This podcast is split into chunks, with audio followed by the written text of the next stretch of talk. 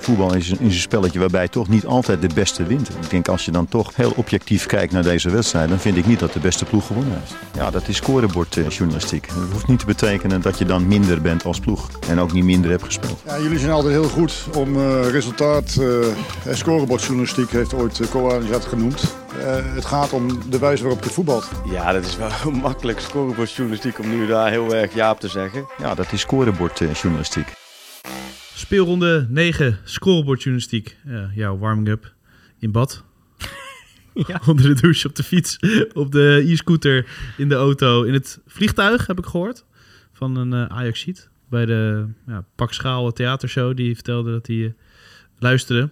En die waardeerde mijn grapje over de klassieker niet zo. Oh. Weet je nog dat ik zei... Uh, oh, was dat zo? Heeft hij me nog even op aangesproken. Heel goed. Aanpakken die gozer. Maar goed, overal in ieder geval. In aanloop naar je Eredivisie weekend uh, word, word, jij getrakteerd door de meest gelezen redacteur van VI op dit moment, hè Bart?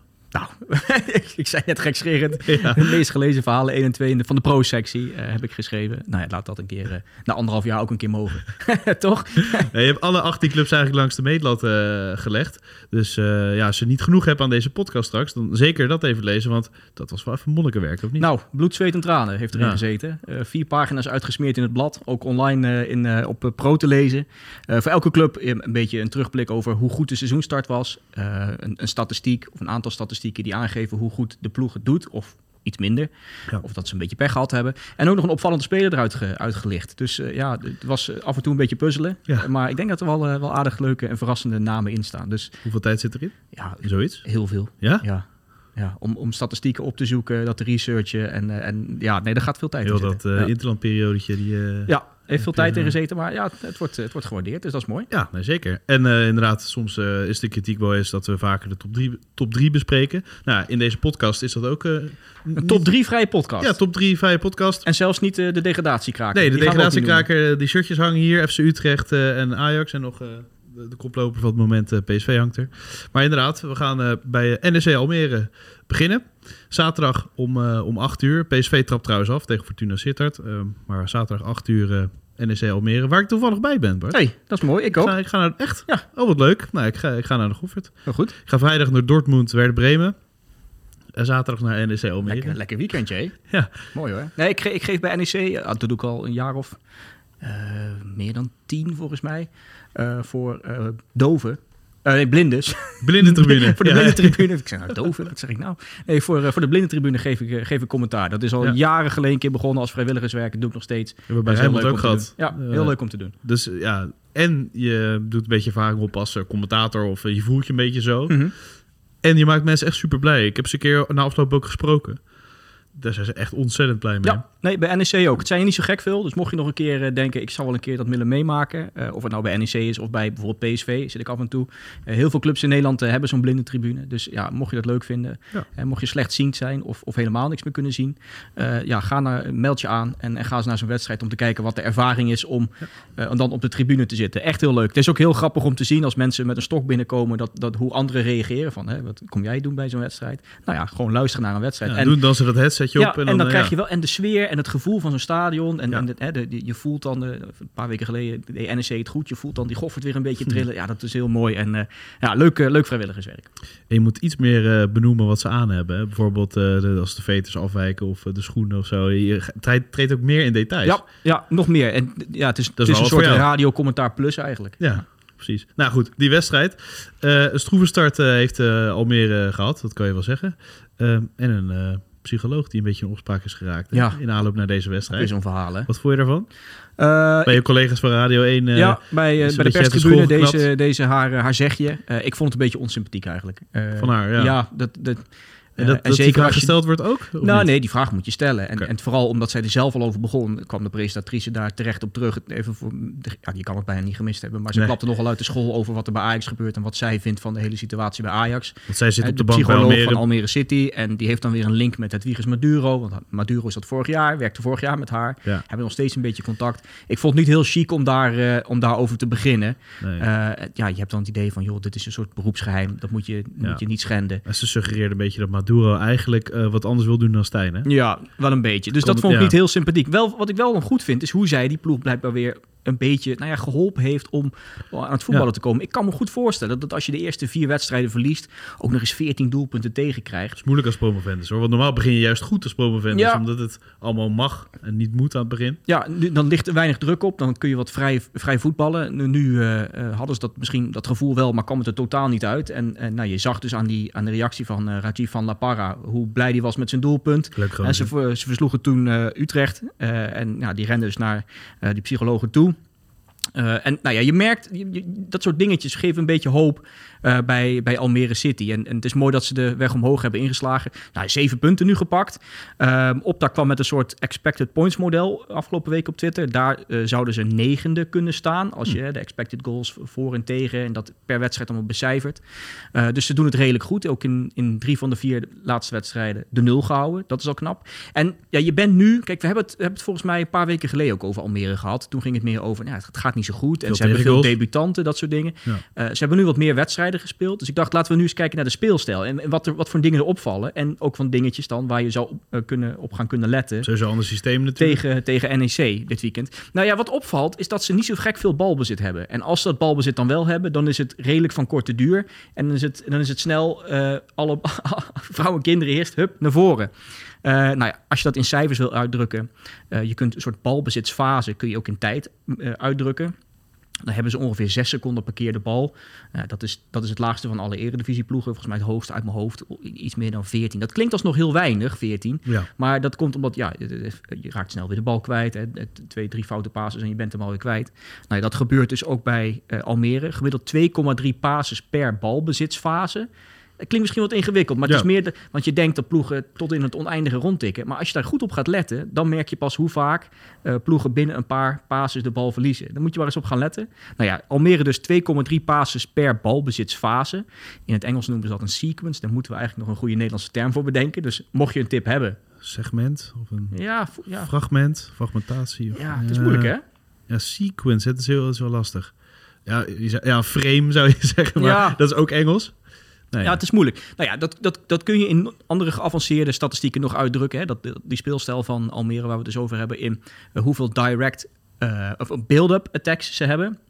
Dat is weer zo'n vage Engelse term. Het komt erop neer dat je uiteindelijk tien keer na elkaar paast en uiteindelijk eindigt met een balcontact in het strafschopgebied of met een schot. Dus een beetje nou ja, hoe vaak je een echt uitgespeelde aanval creëert. Nou, dat deden ze dit seizoen vier keer. Dat is samen met Volendam die notabene een wedstrijd minder hebben gespeeld. Het laagste aantal van alle ploegen. Um, en, en, je ziet dus, want daar wil ik eigenlijk op uitkomen... dat ze gewoon snel de bal naar voren schieten... om te proberen daar uh, gevaarlijk te worden. Er zijn uh, alleen de traditionele top 4... nou ja, traditionele top 4... alleen de top 4 die nu... in de, de, vier ploegen die nu in de top 4 staan, zo moet ik het zeggen...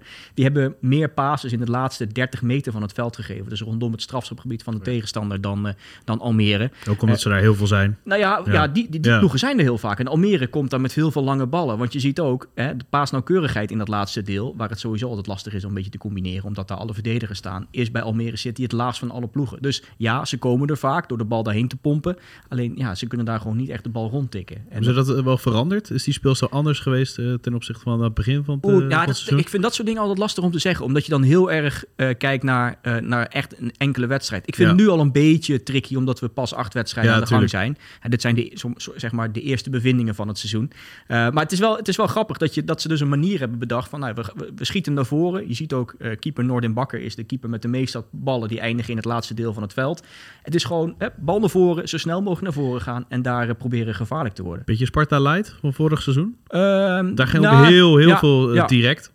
Dat is wel grappig dat je dat zegt, want die Robinet is, is wel een van de spelers met de meeste, me, meeste kopduels dit seizoen. Ja. Dus een beetje zoals Sparta met uh, Lauritsen voorin speelt. Dus daar komt het wel een beetje op neer. Dus nou ja, als je nu naar dit weekend naar, uh, naar Almere gaat kijken, let eens op de manier hoe ze uiteindelijk tot aanvallen komen. Hè, weinig passes, weinig balbezit, korte duur, maar veel lange ballen. En, en daar moet NEC ja. voor waken. En agressief, dus het is eigenlijk een beetje Engels, hè? Ja, nou ja, de meeste overtredingen van alle ploegen dit seizoen. Dus inderdaad, er zit ook nog wel wat pit in. En, en vaak genoeg worden ze teruggefloten inderdaad. Ja. ja, maar ja, ik zou zeggen, let eens op die speelstijl dit weekend. Ik kan me voorstellen dat niet iedereen uh, elke week voor Almere City-wedstrijden gaat zitten. Ja. Maar dat valt wel op aan, aan die speelstijl. Weinig ploegen doen dat natuurlijk in Nederland, op, op zo'n manier spelen en uh, willen dat in de treur opbouwen ook. Ehm, is het daardoor succesvol, denk je? Dat, dat het iets anders is? Dat- wa- waardoor ja. ploegen zich minder kan, kunnen instellen? Of Dat, ik durf, dat durf hebben ze gewoon de spelers ervoor? Nou ja, ze En hebben, ze ze, dat goed? ze hebben eh, spelers die eh, voorin een bal kunnen doorkoppen met die, Ja. lange, lange spits. Dan hebben ze nog rappe jongens om de, met, met bijvoorbeeld Van La Parra er, eh, ernaast staan. Dus het, ja, je kan je wel goed voorstellen dat ze deze, deze tactiek hanteren. Zeker als je in de eerste paar, paar wedstrijden zo onder, onder druk stond. Dat je denkt, nou ja, we, we zoeken het gewoon lang en dan gaan we het daar maar uitvogelen. Er valt eh, één man op, hè? Ja. Of een paar jongens. Ja, nou ja, ik wil de een man uitlichten. En die heb ik ook afgelopen week beschreven in een ander stukje op VI Pro. Waar ik een aantal spelers uitlichtte die, ja, die je misschien niet direct voor de geest haalt. We hebben het een paar weken geleden over Horemans gehad. Die heb ik nog een keer beschreven. En Peer Koopmeiners. Dat vind ik een leuke, een leuke, een leuke speler. Ehm, het mooie is dat bij Almere City eigenlijk nou ja, zo goed als alle aanvallen bij hem beginnen. En dat is vooral omdat hij heel goed is in het heroveren van het balbezit. 151 keer heeft hij een aanval gestart uit open spel bij Almere City. Dat is met afstand het hoogste aantal van alle eredivisiespelers. Maar je start het dus als je de bal hebt veroverd en de eerste paas geeft. Ja, dus je, je, je neemt het balbezit over. Je pakt bijvoorbeeld de bal af met Ja. een interceptie of een balherovering. Als de bal eh, in een soort niemandsland eindigt en jij bent er als eerst bij, Ja. dan heb je de bal, eh, balbezit heroverd voor je ploeg. En dan, eh, dan zet je de aanval op, dan, dan ga je weer tikken. Nou ja, we hebben net gehoord dat dat bij Almere dus niet heel vaak goed Nee. komt. Als in, ze, ze houden het niet heel lang vol. Maar hij is wel degene die dat steeds initieert. En dat doet hij bijvoorbeeld door heel vaak ja, heel veel balheroveringen te noteren. Alleen Mats Wiever deed dat vaker dit seizoen in de Eredivisie. En er zijn ook maar een handvol spelers die meer intercepties hebben eh, dan eh eh, eh, Maar. Mats Wiever start hem dan weer minder. ja, ja, maar dat, maar dat komt ook omdat eh Koopmeiners op meerdere manieren het balbezit weer weet heroveren. Ah, oké. Dat kan een, een, een, recovery, een, een herovering zijn. Bijvoorbeeld als de bal in niemandsland ligt. Of door een interceptie. Door tussen een echt doelgericht een paas te onderscheppen van de tegenstander. Dus er zijn een aantal manieren om, eh, om dat te doen. En, en dit zijn dan een aantal voorbeelden van hoe het dan komt dat hij steeds als eerste in balbezit komt bij, eh, bij Almere City. En dat doet hij heel goed. Dus dat is wel knap. Van, zeker van zo'n speler die... eh, Een waarvan- beetje anoniem was, hè? ja, een beetje Ja. anoniem. Ik weet nooit zo goed waar zijn plafond ligt. Ik, vond Nee. hem, ik vind hem goed. Ja. Eh, en ik kan genieten van die jongen. Ja, dat wil je nooit zeggen, maar hij lijkt misschien wel eh, op zijn broer. Ook? Ja, nou ja, waarom bepaalde- zou je niet willen zeggen? Ja, nou, weet ik niet. Misschien voor hem niet. Dat je altijd wordt vergeleken met je broer. Ja, Maar ik kan me voorstellen dat dat lastig is. Maar hij heeft heel lang in die keukenkampioen-divisie rond, eh, eh, eh, rondgehangen. Eh, jong AZ heeft hij 115 wedstrijden in de KKD gespeeld. Ehm, je merkt dat ook bij, bij AZ dat het soms door die jong ploegen wat langer duurt voordat je doorbreekt. Omdat je nog, je hebt wat meer tijd om daar eh, te acclimatiseren. Eh, je nou hebt die ja, tijd gewoon. ja, dus, en dus, en dus is, de, is de noodzaak misschien eh, daar niet eh, of minder. Helemaal als je net niet goed genoeg nog bent voor, voor het eerst om echt basiskracht Ja, maar te ook, zijn. maar ook dat je dan niet verhuurd wordt. Kijk, Ja. vorig jaar werd hij uiteindelijk verhuurd Oh, aan zo, ja. Excelsior. Maar je Mhm. had kunnen zeggen, nou, die jongen is zo goed. Als jong AZ niet in de KKD had gespeeld, had hem verhuurd aan een, aan een eredivisieploeg. Al wat eerder gedaan. Maar nu houden ze hem binnenboord en moet hij, wat, moet hij langer wachten op minuten in het eerste elftal. Vorig jaar deed hij het bij Excelsior behoorlijk. Ik had misschien verwacht dat hij nog een iets stapje hoger zou maken dan Almere. Ja, Het wat noemt- 23 ja, jaar is. ja, eh, hij is, hij is 23. ja, dat, ja. Dan, dan denk je, ja, misschien had je, had je nog net even één stapje extra moeten maken. Maar als je ziet dat hij nu eh, wel in zijn, in zijn... Ja, ik vind het altijd zo heel smerig woord. Ik krijg er altijd een beetje vieze smaak van in de mond. In zijn kracht komt. in zijn kracht komt te spelen. Dat, dat, je, dat hij dan ja, hier wel eh, zich goed kan ontwikkelen. Wat wel nog opvalt, is dat hij met afstand de meeste overtredingen maakt. Dus hij, hij buffelt veel om het balbezit te heroveren. Maar gaat af en toe een beetje over de schreef. Met echt met afstand de meeste overtredingen dit seizoen. Dus ook dat is een dingetje. Als je deze pot gaat kijken dit weekend. Let eens op uh, Peer Koopmeiners. Wat hij doet en hoe hij het balbezit herovert. En wat er daarna gebeurt als hij, het, eh, als hij balbezit heeft. Laat Bloeien uiteindelijk eh, toch de top bereiken? Of, of wordt het uiteindelijk een eh subtopspeler? Misschien zoiets. Ja, ik, ik zei net al, ik heb totaal geen idee waar zijn plafond ligt. Eh, en, en het, misschien moet je dan een beetje vergelijken. Maar die staan natuurlijk onderaan nu. ja, dat is een beetje flauw. Nee, maar misschien moet je het een beetje vergelijken met Tijani Reinders. Die Ja. ook heel lang moest wachten, ook bij AZ, totdat hij echt doorbrak. Maar die was wel 21 toen hij eh, bij AZ in het eerste Jawel, kwam, jawel, maar die heeft er heel lang gezeten. En die Ja, heeft vorig ja, seizoen pas echt voor het eerst dat hij onomstreden was. Ja. Eh, en nu is hij 25. En denk je, ja, wat is die gozer goed als je bij Oranje zag. Bij het Nederlands elftal was die echt geweldig. hè? Ja. Dus laten we hopen op de, op de Reindersroute De, voor Peerkoopmijners. mooi, dus niet de, Niet de, te- niet de teunroute, maar de... Nee, laten we dan voor de, voor de Reindersroute Het gaan. zou toch mooi zijn als die twee ooit samen komen te spelen. Ja, ja, vind ik ook. Lijkt me mooi. Dan gaan we naar een wedstrijd die eh, nou, natuurlijk ontzettend eh, leeft daar in het oosten. Heracles Twente. Ja, dat is voor eh, allebei de sportersgroepen, eh, ja, hoe zeg je dat goed? De wedstrijd van het jaar misschien? Ja, wel? bijna wel hè. Even, even, ik heb het net opgezocht. Hoe spreek jij... Hoe spreek jij dat woord uit als het gaat over twee ploegen die bij elkaar in de buurt, uit de buurt komen en tegen elkaar spelen? Derby. Derby? Ja, je hebt derby, derby of derby. En ik zeg derby. Ik heb het dus net opgezocht. Ja, het is derby. De oorspronkelijke uitspraak is Derby met een A. Ja, maar dat is de Engelse versie eigenlijk. Ja, met een A. Maar in Nederlands taalgebied wordt ook Der. de uitspraak met een E, derby of een U, derby. derby. Het derby vind ik niet zo lekker. Derby of derby vind ik prima. Wat vind jij de... Ik ga nou even de, de rol van presentator overnemen. Wat vind jij de, de meest suffe derby van Nederland? Poeh. Ja, dat weet ik De eigenlijk niet zo meest niet-zeggende derby? Ja, nou ja. derby? Derby? De, de- ik vind de IJssel eh, derby eh, klinkt niet zo lekker. Maar als je die wedstrijd... Ik zat die wedstrijd te kijken dit jaar. Zo leuk, hè? Ja, de, wel de vonken vanaf. Ik, ik hou er eigenlijk wel van. Dus ik zou eigenlijk niks willen downgraden. Want NEC, de Gelderse derby, eh, Vitesse. En ja, ik vind dat wel mooi. Nou, misschien, misschien Excelsior Sparta. Ja? En dan vooral in het Van Dongen en Roosstadion. Toch? Ja, nou, dat, dat kan Maar inkomen. al- alsnog was dat een mooie wedstrijd. Met die 2-1 natuurlijk in de laatste Mhm. minuut. En eh, ze liggen elkaar niet. Ehm, en vaak is Feyenoord-Sparta... Er wordt dan eh, in Rotterdam-West een beetje opgepompt... en eh, gezegd dat het de club van Rotterdam is. Nou ja, en dan... Ja, je krijgt nooit echt een hele leuke wedstrijd. Nee. Ik weet niet wanneer Sparta voor het laatst...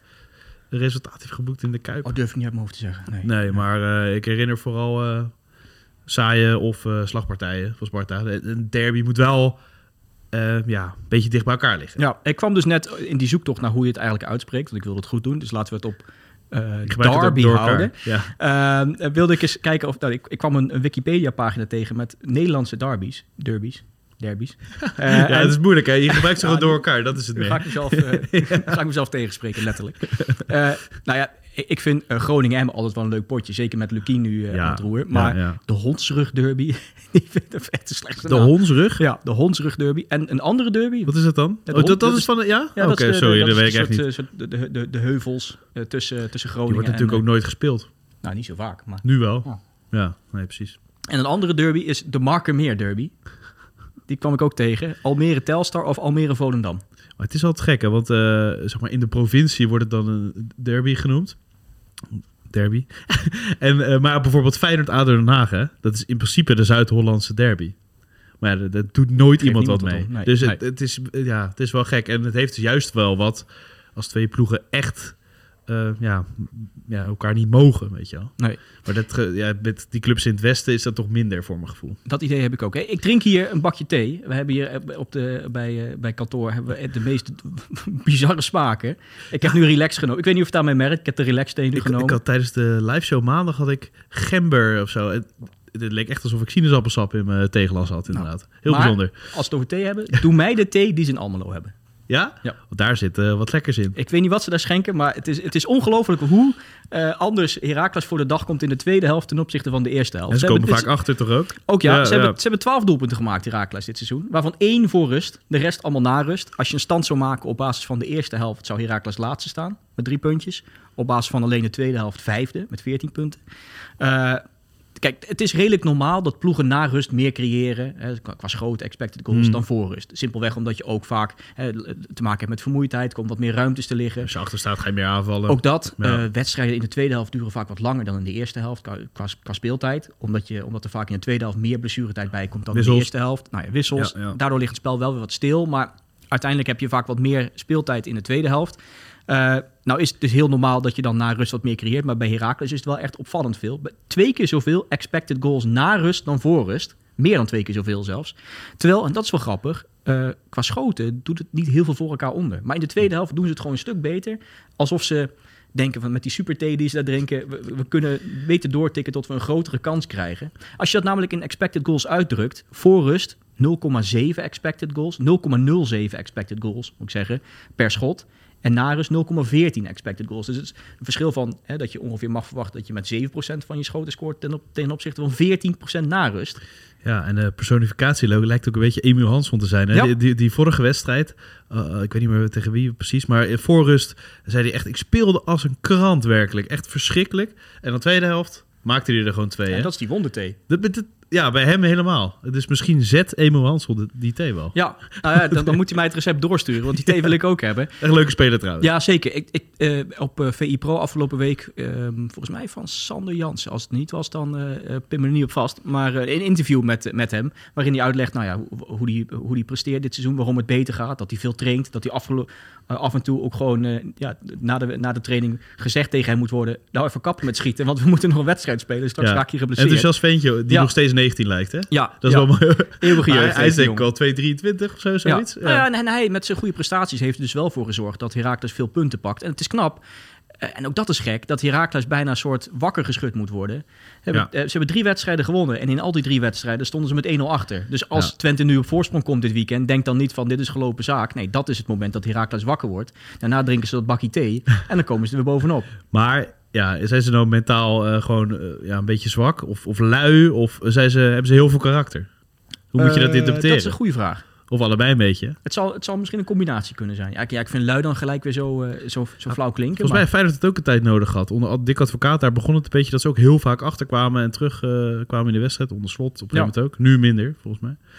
Maar dat Nou is ja, gek. Ja, dat, dat, is- dat, dat is heel gek. En dat, het dat is blijft soms, in zo'n ploeg zitten soms heb je dat zetje nodig, dat je even moet wakker worden. Ik kan me herinneren dat ze in de Galgaard ook af en toe zingen Utrecht wakker worden. Ja, ik kan geen Wakker Utrecht. worden. Maar, maar dat, dat, je dat, eh, dat ze dat eh, met z'n en masse zingen daar op de tribune. Ja. Eh nou ja, Herak- Heracles lijkt er ook een beetje last van te hebben. En een ander, een ander dingetje waar je dit weekend op moet letten bij die wedstrijd zijn, zijn de standaard situaties. Omdat Heracles dat niet zo goed kan verdedigen. eh meeste doelpunten tegengekregen uit standaard situaties. Als je even de strafschoppen, die reken ik even, eh, laat ik even buiten beschouwing, hebben ze er al zes tegengekregen. Hmm. Dat is het meeste. Ook qua expected goals tegen uit, eh, uit standaard situaties staan ze, staan ze bovenaan. Ehm, ja, dat, dat gaat niet heel best. Je zag het ook eh, in die laatste wedstrijd tegen Go Ahead. Die 1-0 was een doelpunt uit de vrije trap. Zagen ze er niet best uit. Die 2-0 was een corner die ze er uiteindelijk in, eh, in zagen vliegen. Dus ja, dat gaat niet zo goed. Daar moeten ze op letten. En zeker omdat Twente redelijk presteert uit, Ja. uit standaard situaties. Eh, de luchtmacht komt Ja. mee. Dus ja, let daar eens op dit weekend. Hoe goed of slecht ze het doen met het verdedigen van, eh, van corners, vrije trappen rondom de 16 en dat soort dingen. Is het nog aan de keeper te wijten? Dat is Nou, wel een goede ja, keeper. die keeper vind ik wel leuk. We, hadden het over Emil Hansen kunnen hebben. Die hebben we net al een beetje afgetikt. Ja. Dus laten we nu verder gaan op, op, op de keeper, Michael Brouwer. Ik vind dat echt een leuk verhaal. Ik had dat helemaal niet op de radar, totdat ik er van de week eens even indook. Die keeper die heeft dus gewoon negen jaar lang op de bank gezeten. Mocht af en toe een keer een wedstrijdje keeper Ja. als er iemand geblesseerd was. Eh, ja, en dan ben je... Niemand keek naar hem op. Nee, en dan Nee. ben je eind 20 en dan word je een keer verhuurd aan, aan Emmen. Dat was net gedegradeerd, moest weer terug naar de KKD. Dus ze nemen die keeper mee. Eh, Van, nou, kom bij ons op huurbasis spelen. Die wordt de eerste keeper voor het eerst in zijn loopbaan. Wordt daar gelijk kampioen. Eh, een van de betere keepers dat jaar van, eh, van de KKD. Uit mijn hoofd 17 clean sheets dat jaar gepakt. Dan haalt, haalt Heracles hem terug. Nou, ja, Heracles is net gedegradeerd. Moet hij weer in de KKD keeper? Wat denk je? Weer kampioen. Ja. Twee keer op rij kampioen geworden. En nu is hij de eerste keeper in de eredivisie. nu Eh, verzilvert hij het wel echt. ja, eh, ja. ja. en nu is hij 30, eh, de, Michael Brouwer. Dan, mag Kan je hij- nog tien jaar. dat- Helemaal als je heel lang reserve bent geweest. Hè? dan ben je gewoon lang fit, bedoel je? Ja, denk het wel. Je, je hebt niet zo heel veel blessures gehad. Je lichaam is, ja, oké. Ja, ja dat, dat zou kunnen. Als hij als Buffon dan eh, doorgaat, kan hij nog 15 jaar mee. Maar het is grappig dat hij dit jaar dus heel veel te doen krijgt. Eh, hij kreeg meer schoten op zijn doel tegen dan iedere andere keeper in de eredivisie. Eh, maar met zijn 41 reddingen in totaal heeft hij meer doelpunten voorkomen. Je hebt er zo'n zo'n speciaal datamodel voor om te zien nou, waar het schot vandaan wordt geschoten. Waar hij in het doel ongeveer terechtkomt. hoeveel doelpunten hij dan ongeveer tegen had mogen verwachten. Heeft hij er drie meer tegengehouden dan verwacht. Dan, dan kun je, als je kritisch bent, zeggen... ja, maar hij krijgt ook meer kans om zich te onderscheiden. Ja. En als je dat dan, als je dan die, die, dat doelpunten voorkomen afzet tegen het aantal schoten en dat soort dingen, dan zijn er ja, eh, Benitez, Matthew Ryan en Lars Oenestaal die net iets betere cijfers hebben.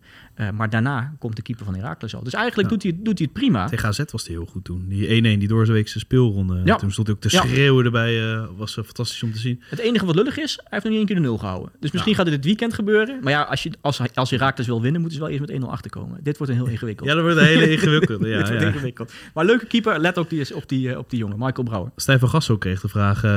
denk jij dat je nog gebeld wordt door Oranje? Kan hij het ook, Brouwer? Brouwer, nou ja, Ik, ik zag eigenlijk bij die, bij die vraag van Stijn van Gassel... dacht ik, ik denk dat we nu een beetje doorslaan. Omdat Olij geselecteerd is, Mhm. gaan we natuurlijk daarop door. En dan blijf je maar doorgaan. En op een gegeven moment... eh, is de keeper van Dordrecht ook eh, in aanmerking, weet je wel? wie is de keeper van Dordrecht? Ja, nee, volgens mij is het eh, Ik geen heb idee. geen- ik durf niks te zeggen. Heb ik ooit wel geweten. Ooit een podcast gemaakt, hè? Ja. Over FC Dordrecht. Dort op dinsdag. En? Ja, Luistercijfers door het dak? nou, niet echt, maar ze, wer- ze werden steeds 15e, Ja, zo hoog is het dak toch niet 17e, in Dordrecht? laatste.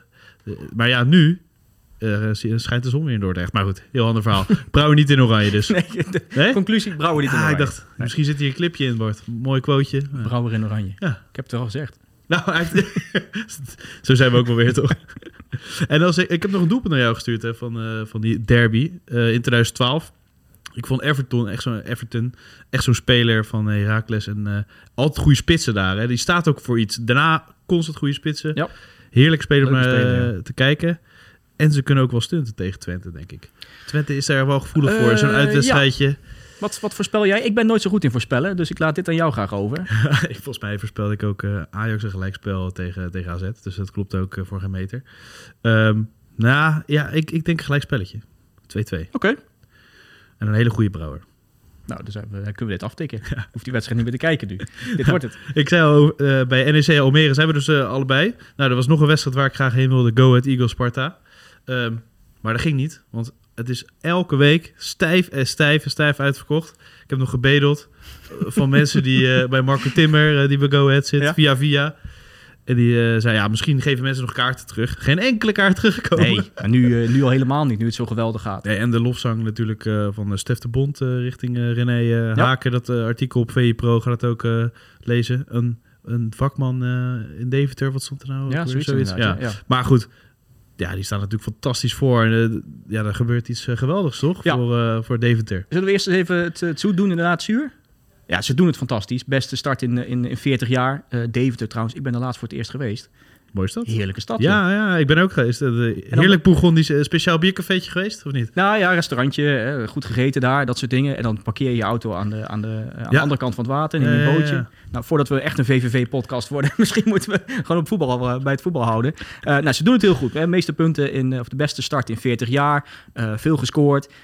Vorige keer 4-0 gewonnen. Het is, het is vijf- 5000 zelfs op rij al gewonnen. Dus zeker in eigen huis is het, is het feest. Ze kunnen voor het eerst sinds 1983 minimaal zes eredivisiewedstrijden op rij winnen. Het gaat een roze wolk En dan denk ik, dan gaat het mis tegen Sparta. Ja, ik, Maar ja, goed. ik wil niet de echte partypoeper zijn. Nee. Nee. Laat ik het toch een beetje worden. Eh. Je moet een beetje waken voor Hosanna-stemming. Ja, maar die is, die is er wel terecht, weet je wel. Ik denk als trainer dat je er niet heel veel aan kan doen. Je, je kan wel weer alles downgraden, maar hij kan toch ook eventjes alleen zeggen dat het gewoon heerlijk is. Nee, dat om, moet je ook eh, doen. go-wetter te zijn. Ja. Ja. nee, tuurlijk. Dit moet, je- dit moet je vieren en, eh, en koesteren. Alleen eh, onder de motorkap zijn de cijfers toch niet zo best als, je, als de stand doet vermoeden. Nou, even een diepe zucht voor alle mensen in Deventer. Ja, of ja, even een paar Kom seconden dat ze verder kunnen spoelen. hè. Ja. Kom over drie minuten terug ongeveer. Want dan uh, we gaan nu een hoop, hoop ellende over jullie uitsmeren. Nee, dat, dat valt wel mee. Maar Optak, ik zei al dat ze kwamen met een expected points lijstje. Daarin staat Ajax laatste. Dus hij, zie je bij ploeg een vrij groot streepje ja. richting de punten die Go ze hebben. zou 16 moeten hebben. staan op basis ja. van het expected points model. Ik moet er wel bij zeggen dat expected points model, ik zei al, er wordt een beetje berekend aan de hand van de expected goals voor en eh, tegen in een wedstrijd. En dan worden die wedstrijden gesimuleerd en dan kun je ongeveer een berekening maken hoe groot de kans is dat je wint. Hoe worden die wedstrijden gesimuleerd? Want ik, ik moest meteen denken aan FIFA of uh, voetbalmanager. Nou ja, dat is gewoon dat ook constructie. Soort, soort, nou ja, heel, het is een redelijk eenvoudig algoritme dat bepaalt van met een soort, uh, soort kop of munt idee van, nou, dit is een kans dat die uh, expected goals wordt dat per schot berekend. En elk schot doe je dan eigenlijk een soort kop of munt. Uh, hoe groot de kans is dat hij erin gaat. Ja. Uh, en dan kun je uiteindelijk, het einde van de rit, als je dat maar 10.000 keer of iets doet, uh, zo'n simulatie, en dat is met een computer in, letterlijk een, een, paar tellen, of niet eens, kun je een berekening maken van, nou, deze ploeg had ongeveer zeg 80% kans om te winnen en deze ploeg uh, 10 en 10% kans op een remise. En als je die percentage dan weer verdeelt over het aantal punten wat je kunt halen, dus 80% van drie punten, kun je tot een soort uh, aantal punten komen wat een ploeg had mogen verwachten ongeveer. Het nadeel van deze, de, de, zeker op, op, op heel weinig wedstrijden, we hebben er nu acht gespeeld, is dat je soms wel eens een, dat het een beetje vertekent. Als een ploeg bijvoorbeeld snel op een 2-0 voorsprong komt, dan laten ze de tegenstander komen, krijgt de tegenstander oh, ja. wat kansen, terwijl ze misschien aan het einde van de rit ja, niet gescoord hebben, kan zo'n ploeg dan wel uh, meer expected goals genereren en veel meer schoten genereren dan de ploeg die uiteindelijk even snel op 2-0 voorsprong kwam en ja. redelijk proble probleemloos uh, naar, uh, naar drie punten ging. Is er een verklaring bij Go Ahead dan? Nou ja, het, de verklaring bij Go Ahead is simpelweg dat, dat ze, het gewoon echt minder is. Dat, dat, het echt minder is. Ze hebben de, de meeste schoten tegengekregen. Ze moeten dit weekend tegen Sparta. Sparta staat tweede op dat rijtje, maar toch nog een flinke achterstand op, uh, op Go Ahead Eagles, die dus ja, de slechtste defensieve cijfers hebben, want ook nog met afstand de meeste expected goals tegen. Ja. Uh, ze hadden er 19 mogen verwachten. Ze hebben er 15 gekregen, uh, binnengetikt uh, gekregen. Dus vier doelpunten minder tegen dan verwacht. Nou, dat is een defensief opzicht. Maar aanvallend hebben ze ook weer een stuk meer gekregen. 17 doelpunten al gemaakt, terwijl je er, nou ja, zeg 11 had mogen verwachten. Dus aan alle kanten... Dus ze hebben en te veel gescoord en te het. weinig doelpunten tegengekregen. Daar komt het eigenlijk op neer. En ja, dat hou je een tijdje vol. Maar ja, je vreest toch voor Go Ahead dat het niet voor de eeuwigheid gaat duren. Kan een stadion een ver- verklaring zijn die niet in data eh, te vangen is? Dat, dat zo'n ploeg zo erg Ja. gesteund wordt. Ik, Eh, ik, ik- ja, ik, ik zou het zelf, dat zou momentum- eigenlijk eens aan een profvoetballer moeten vragen. Want ik heb voor niet meer dan, eh, dan drie paarden en een hondenkop. Of ik weet niet hoe dat exact uitspreekt. Maar het, nou ja, het zullen niet veel meer geweest Nee. zijn. eh, ge- gespeeld op mijn, mijn krakkemikkerig niveau. Dus ik ben heel benieuwd wat voor invloed dat heeft. Bijvoorbeeld bij, bij, bij het afronden. Of bij het, Ja. het, het, het, bang maken tussen aanhalingstekens van de tegenstander. Nou, ik, denk- ik denk vooral het momentum. Want voetbal is natuurlijk wel echt een momentumsport. Mhm. Eh, dat is niet in data te vangen, toch? Eh, nou, zelfs dat is een beetje in cijfers te vangen, momenten. Maar eh, eh, zeker in de wedstrijd kun je van die golfjes... Niet het gevoel. Nee, dat gevoel. In een nee, dat stadion. gevoel niet. Nee, nee, Soms heb je in het in, in het stadion het idee van... ook al staat het 0-2 eh, en ze spelen niet eens zo goed... het gaat wel omdraaien of zo. Ja, nee, dat gevoel kun je hebben. Maar daarom Ja. ben ik wel benieuwd. Dat, dat is wel een keer een leuk verhaal om te maken. Hoe dit bij spelers in hun hoofd zit. En, Ja. en in hoeverre dat stadion effect heeft dan... Gecombineerd met data. ja, ja, dat zouden we dus moeten doen. Oh, dat is goed. Samen een keer een verhaaltje maken. Heel goed. Mediapagina, meets, eh, data. Ja. ja le-. Uitstekend. We. Ja. En ze hebben super sub, hè? Ja, Silla So. Dat is wel hoopvol. Ja, eh, vier doelpunten al gemaakt als invaller. Zeg dat niet is dat zijn cijfers ook onrealistisch zijn. hè? Nou ja, laten, laten, laten we het zure nu gehad hebben. Eigenlijk wel. Laten we een beetje op het zoete overgaan. Nee, ja, Silasso vier doelpunten als invaller. Samen met Van Wolfswinkel het hoogste aantal van alle spelers. Het record, in- we zijn nu pas acht rondjes Ja. ver hè, en heeft er nu al vier gemaakt. Het record in een eredivisie-seizoen is acht.